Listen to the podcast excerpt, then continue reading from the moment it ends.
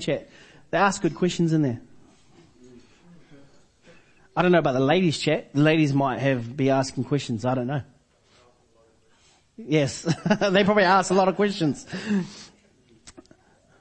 But God, we just ask you come and breathe upon the word this morning that we'll just grab something that applies to us that we may outlive it and outwork it in our everyday life.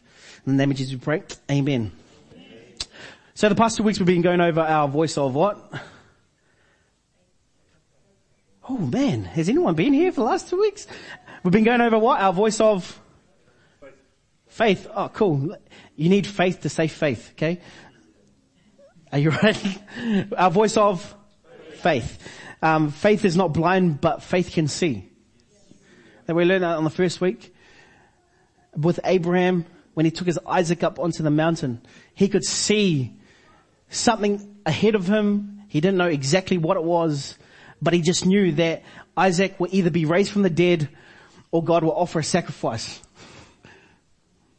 That faith isn't based on what you can see, but in whom you trust. Sometimes our, our sight can detour us, but some, sometimes the things in front of us, God just wants to say, hey, can you look above it? Can you come up to the mountaintop and just look above it? Because if you can see above the problem, you'll see that there's an end result. You may not know what it is, but you'll see it in faith. That our voice of faith is not just words, but of action. That's what we're talking about. That we're not just, oh yeah, we believe Jesus. Our church believes Jesus, but we outwork Jesus in our workplace, in our, in our schools, wherever it may be. That, lastly, last week, our voice requires us to step out, walk out, and keep our eyes on Jesus. Are we alright this morning? I don't know if you're writing notes from the last two weeks, but I hope you are writing notes. Last week was step out, walk out, and keep our eyes on Jesus. And so for the next two weeks, this week and next week, we'll be uh, discovering what our voice of hope looks like and how we outwork hope. Has everyone heard the word hope before? Raise your hands if you have heard the word hope. Cool. But do we know what hope actually means? Hopefully. like people, we use hope in, in a church environment, but really don't understand what hope really means. How do we outwork hope? Biblical hope and the world's hope is similar, but completely different. Sorry. It's similar, but completely different. When the world speaks of hope, it's around wishful thinking. I hope I get that job. I hope I get better. I hope I win the lotto. If you win the lotto, great. but I hope, I hope, I hope. And it's all wishful things. And the word wishful means to want something to be true or showing a belief that something will happen though it's not likely to happen. Wishful. And sadly, the church has adopted the same mentality of hope. When people come up for prayer on a Sunday, they, they pray, pray for somebody, and by faith we should believe and outwork that healing but we have wishful thinking that we'll get healed.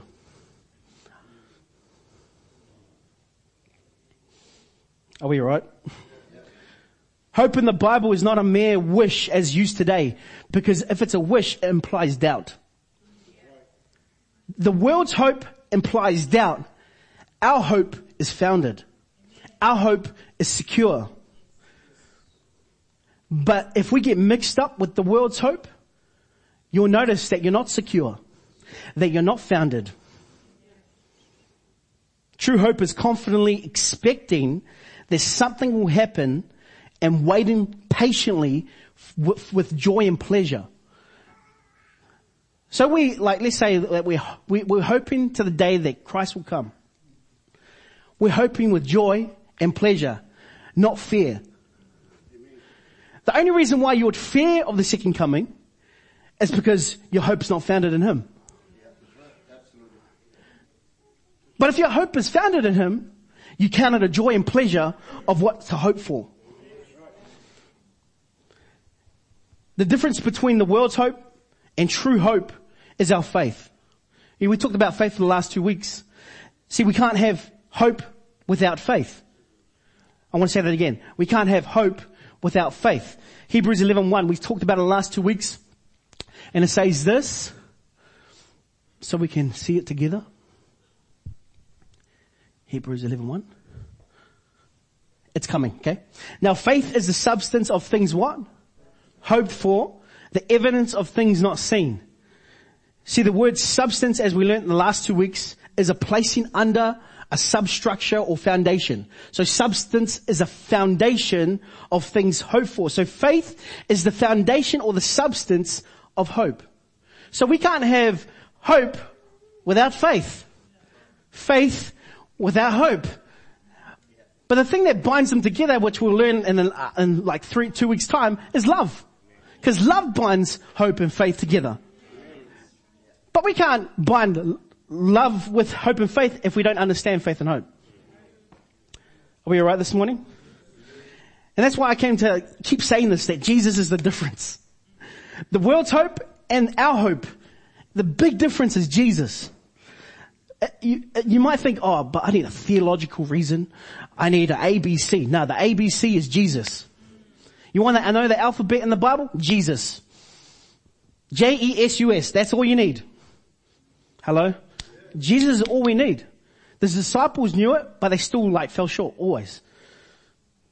They were like, oh, you're wonderful. And then like, how do you do that? Because they were always questioning because he's a man, but they didn't understand that he was God. But we get to understand because we got this. This is your weapon. Use it more often. Are we right this morning? Use it more often. I know like we like using um, like electronics, but for some reason a Bible in my hand just feels so more secure than my phone because when I when I read the Bible from my phone, it goes like this. Like it literally drops on me all the time when I try to read my word. so if you have one of these, great. If you don't, that's fine. You can use use your laptop, whatever. Okay, so faith, um, Jesus is the difference. So faith in Jesus anchors our hope. We haven't even got to the first point yet. So faith in Jesus anchors our hope. Our hope, like our hope, isn't a way out of challenges and reality. Let me say that again. Our hope isn't a way out of challenges and reality. The fact is that you're going to go through challenges. That's the reality. Our hope doesn't take that away, but our hope will gear us up because it's founded in Jesus. The reason why we can stand firm, because our hope is anchored in Him. So it doesn't, it doesn't disqualify the challenges, it doesn't disqualify the reality that we may be facing, but we can go through it because our hope is founded. Which comes to my first point if you're writing notes. Hope is a person.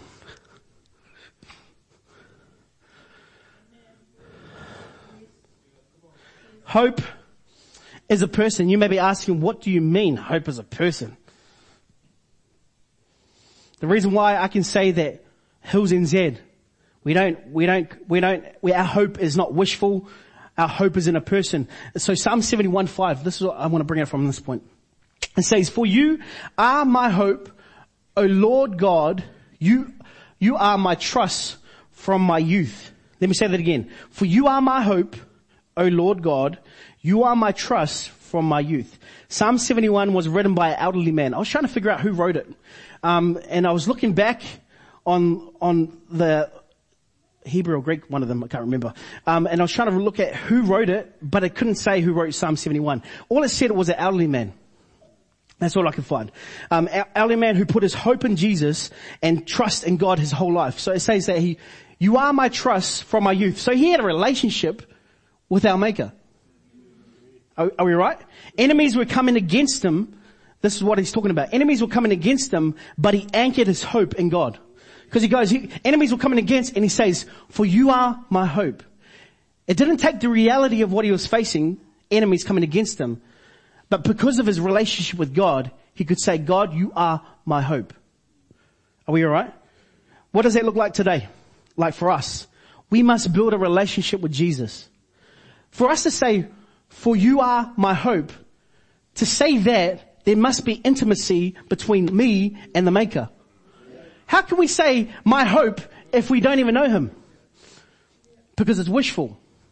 The church today has a lot of wishful hope and not founded hope in the one who created heaven and earth. Are we alright? Building a relationship with Jesus takes time and it takes two. It may sound simple, but building relationship with Jesus takes time and it takes two people, you and God. Oh, but I thought the pastor was involved. I thought the church was involved. I thought the leadership was involved. No, no. Building relationship with God is you and Him. When we come together like this on a Sunday morning, we outwork that relationship by the way we serve one another, by the way we have conversation with one another. We outwork the relationship from Monday to Saturday. Sunday's not the time to build a relationship because there's not enough time. Because relation takes t- relationship takes time and it takes two. You and God. See, the thing is when I was thinking about it, Christ did most of the work. Christ did most of the work and all he needs from us is to draw to him and he will draw near to us. If you draw to him, he will draw near to you. It's not a maybe, it's not wishful, it's real. If we spend time in this, in the Word of God, if we spend time seeking His presence, He will come to your aid. In Psalm 71, this elderly man didn't accidentally, accidentally put his hope in God. It was out of relationship. Can we go to Psalm 71? For you are my hope. O Lord God, you are my trust from my youth. His whole life was based around God. And we have the opportunity to adjust ourselves to the true hope who was Jesus. We have the opportunity. See, back in those days, they didn't have Genesis to Revelation where they could read from. They didn't have, they didn't have the stories of Jesus and the disciples who mucked up but gave us hope. We have that. They didn't have anything. They only had stories. That's how, that's how the Bible was um, talk, talked about in the Old Testament was through stories, through generations. But how do you, how many of you know that it's like Chinese whispers? Things change.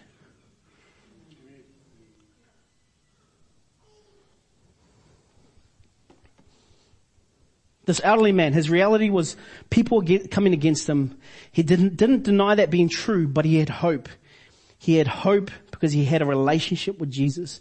And the thing is, church, we need to know who hope is. We need to know. Don't worry about the neighbor. Oh, my, my wife needs more hope than me. My, my kids need more hope than me. Let me tell you, there's equal, there's equalness in the, uh, in, in the kingdom of God. We all need to know hope. Doesn't matter how long you've been in the, God, in, in, in the Lord. Doesn't matter how many years you've been in church. That, that's nothing. We need to know who hope is. Hope is Jesus. This might hurt somebody. I apologize. We have too many church believers and not enough Christ believers. Let me say that again. We have too many church believers and not enough Christ believers. What do I mean?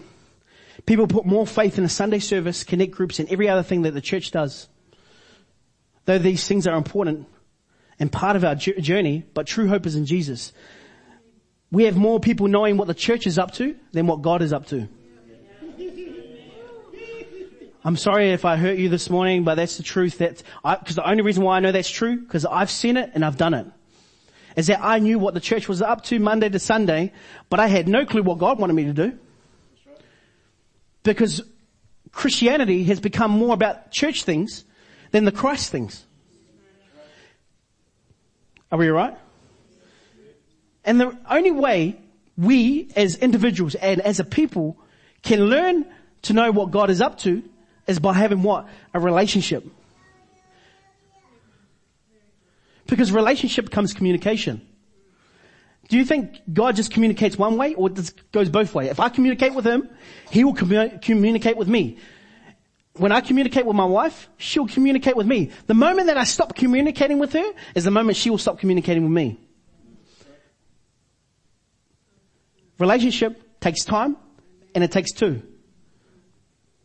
When we build a relationship with Jesus, we in turn become more like Him who was our hope, who is hope, which then automatically influence those around us with hope. So we want to be a voice of hope, then spend time with Jesus and build a relationship with hope, so that hope can be within us and hope will um, come out automatically. That you don't have to push out hope. Hope just comes out of you and oozes out of you because of relationship. People are trying to be Christian, trying to be saved. Stop trying. Just be. Stop trying to be faith. Stop trying to be hope. Just be faith, be hope, and outwork it. As you do, it just oozes. When I think about Jesus, when Jesus gave hope to the disciples, even though he always said, you a little faith, or why, uh, why, why do you doubt, or, um, get behind me, Satan. Like, you know those conversations that Jesus had, those, all those people like pick on them, the disciples being dumb, because they were dumb, but they still spent time with Jesus. That gives us hope that you can be dumb and still spend time with Jesus. I'm in that category that even when I mess up and I'm dumb and I'm being stupid, God has the time to say, hey, get in. Follow me. When I look at the disciples, I see hope. They had physical contact with Jesus, the living God, and we have all this. We have each other. And we choose to put more faith in church than in Christ who the one who saved us. When I think about the times I lost hope in God, it wasn't because of God, but it was me not really having hope in Him. I put it like this. The reason why I didn't have hope in God, because I stopped building a relationship. Have you ever noticed when you stop building a relationship with somebody, you stop communicating and just like things that you would depend on them before, you won't now because there's no relationship. The same thing will happen between you and God. Even though God is still there, He's waiting. He's just waiting. So that when you draw near to Him, He'll draw near to you. But if we're not drawing near to Him, how do you expect Him to draw near to us? And I was thinking about my whole life, man. I was like, sorry God for like thinking that you should draw near to me. But never ever did I step out to trust you. Never ever did I just step out, walk out and keep my eyes on you. You may be thinking like uh, John John three sixteen. I was thinking John three sixteen when I was thinking about this, and we know the scripture: "For God so loved the world that He gave His own only begotten Son, that whoever believes in Him should not perish, but have everlasting life." And that's a great scripture. This is this is Jesus died on the cross, and you know, like He loved the world, He gave His only Son. But do you think Jesus died and rose again f- for us just because? Like He just died, rose again, conquered death just because? Or was there more, a more reason? Like, was there more than that? He didn't just die, rose again, and give us the Holy Spirit just because. He died for us, not to only have eternal life, but for us to have relationship with Him. That's how much He means to us. How, how much He means to you. How much He means to me. That He would give His only Son to die for you and I so that we can have relationship. Are we alright? We need to have relationship. It's not on my notes, but I was thinking, um, there's something about knowing God and knowing God. Pastor Dees wrote it to me about Jacinda. We all know Jacinda, but we don't know Jacinda. We know God, but we don't know God. John 4 talks about it with the Samaritan woman. And Christ says to her, you don't know who you're worshipping. You worship this mountain where your fathers and ancestors worship. But he's saying, then he goes on to say, he's like, no longer will you worship God on this mountain, on this mountain. But he's searching for those who worship him in spirit and truth to have intimacy and relationship with him. We need to not know God, but know God. You know what I'm saying? Is that confusing? Like we need to know God, not just know God. that sounds so weird.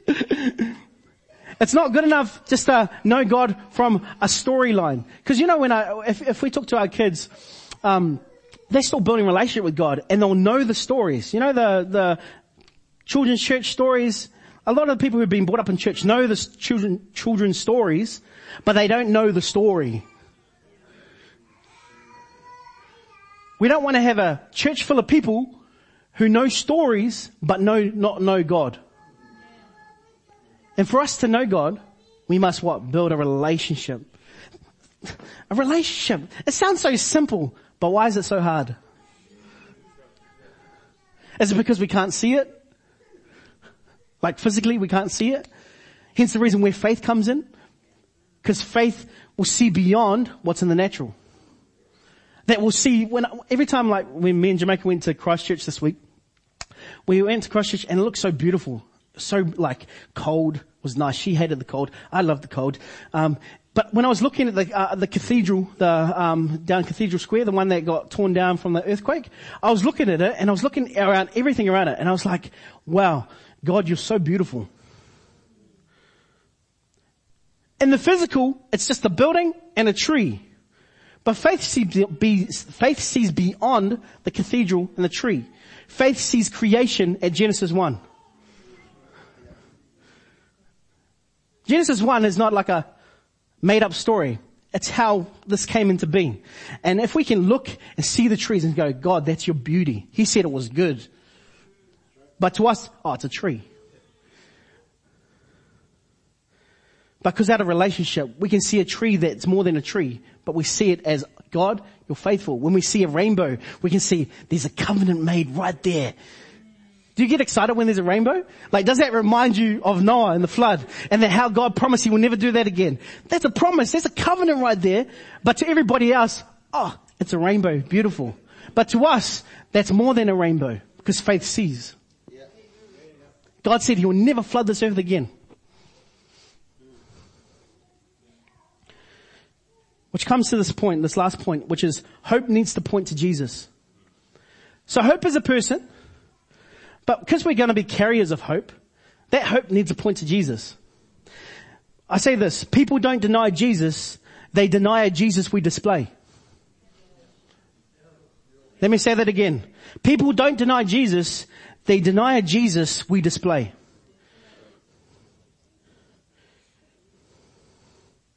I'm going to say that again. People deny, don't deny Jesus, they deny a Jesus we display. The hope we talk about and the hope, world's hope has a point of difference and that is Jesus. One reason why the people in our communities don't want the hope the church gives is because it's no different to the world. I'm not bagging on the church. The church is his bride. The church is everything. But he's not going to come back to a wrinkly, spotted bride. He's coming back for a perfect bride. We have too many spots and wrinkles. The hope the church gives to the communities is not pointing to Him. When I'm saying the church, I'm not saying like a specific church. I'm just saying as a whole. Man, 12 people changed the world and we got over thousands of churches and still not making a difference. But through 12 made a big difference. I think the church can offer way more. I think I can offer way more. Do you reckon you can offer way more? People don't deny Jesus. They deny Jesus we display. I like it in Matthew 5, 16. It says this. I think we got it up there. In the same way, let your good deeds shine out for all to see so that everyone will praise your heavenly father. Let me say that again so you can get it.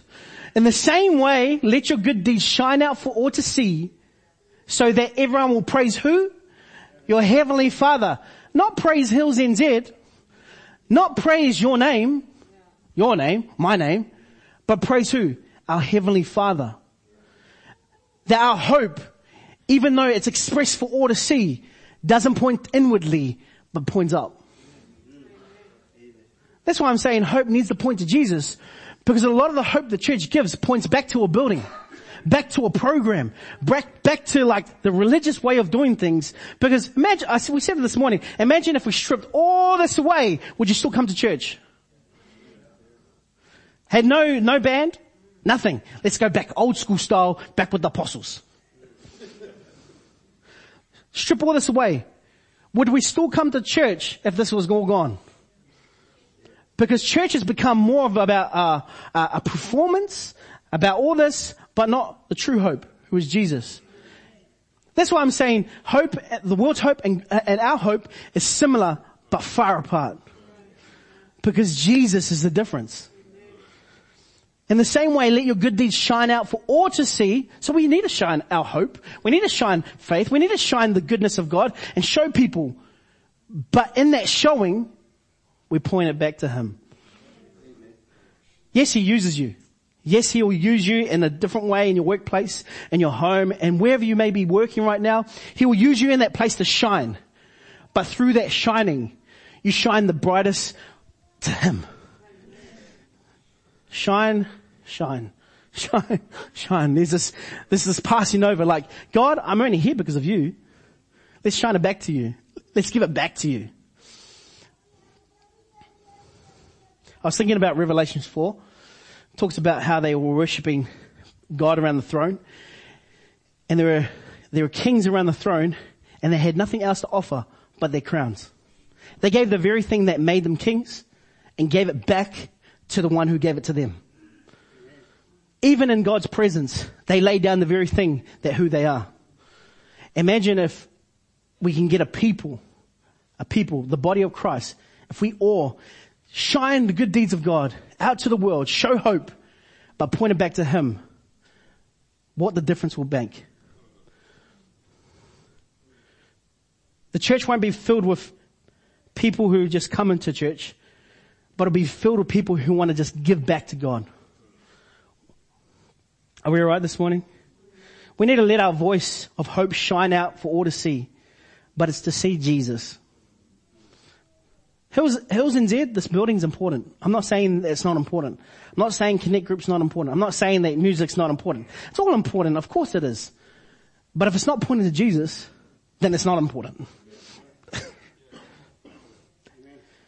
I want to say this really slowly this next time.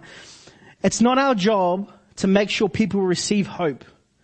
But as a church, we are to voice hope that points to Jesus. I want to say that slowly again. It's not our job to make sure people receive hope. It's not our job to try save people. You might be going, oh, but I'm here, aren't we here to get people safe? Yes, you are. But the person who changes hearts is not man, but is God. Our job is to only, hey, here it is. This is God. This is Jesus. This, He wants to have a relationship with you. But it's not our job to say, you must receive this hope. Are we alright? But we are to continue, continue voicing hope so that it points back to Jesus so that people can make a decision and say, yes, I want to give my life to this hope. Not because of you, because you're imperfect, but to a person who is perfect, who loves me so much unconditionally, who will not do anything wrong to me. Jesus. Because let me tell you, this front row here and myself and all every leader in this house will disappoint you along the way. 100%. That's a guaranteed. It's not a, it's not a if it will happen or when it will happen. It, it's, it's just gonna happen. But Jesus will never disappoint you if you have a relationship with Him. But we need to step out, walk out, and keep our eyes on Jesus. We can't change people's hearts, but God can. For those who are trying to like bring Christ within their family, it's not your job to change their heart, to swerve them. All you can do is send the invite. We, I, uh, I know you've probably experienced it before. I've experienced where we just badger and badger and badger Christ. That people will hate Christ by the end of our conversation because we just keep badgering about them. But imagine if we just keep sending the invite. Just say, hey, we got something on this week. Be great to see you there. And they don't come. Sweet as. It's not our job to do that. Our job is to, hey, let's just sow the seed. Let's sow the seed. Let's sow the seed. Send the invite. So next week, like, I sent it to all the teams, um, yesterday. Guys, send an invite to somebody. You don't know what an invite will do to somebody, but we must send the invite so people can see hope. We can't change people's hearts, but God can. And see, the thing is, we believe that God has given us a voice of hope and the impact it can make can not only transform this church, us here, but I believe it will transform our communities and nations. The voice of hope that this church carries is not just for this building and the people in it, but it's for a community, a community, it's for a community and it's for a nation that's crying out for real hope. Not hope that is wishful, but hope that is secure. We're not wishful Christians. We're not wishful. We believe what the word says, and that's our hope. We're like, yep, the word says it, so I believe it. So it doesn't matter what comes my way, I'm founded. We're founded. But I want to give us an opportunity this morning. You know, for anybody who like, man, I've been wavering and I haven't really put in my hope in God. I haven't actually spent time with Him and I think I need to adjust my life so that He can be my true hope. I don't want us to be a people who points to a church. It's great that we have people here. It's great that you're here. And it's great when new people come here. But imagine if we can point people to Jesus. How much more of an impact and influence we can make on our nation.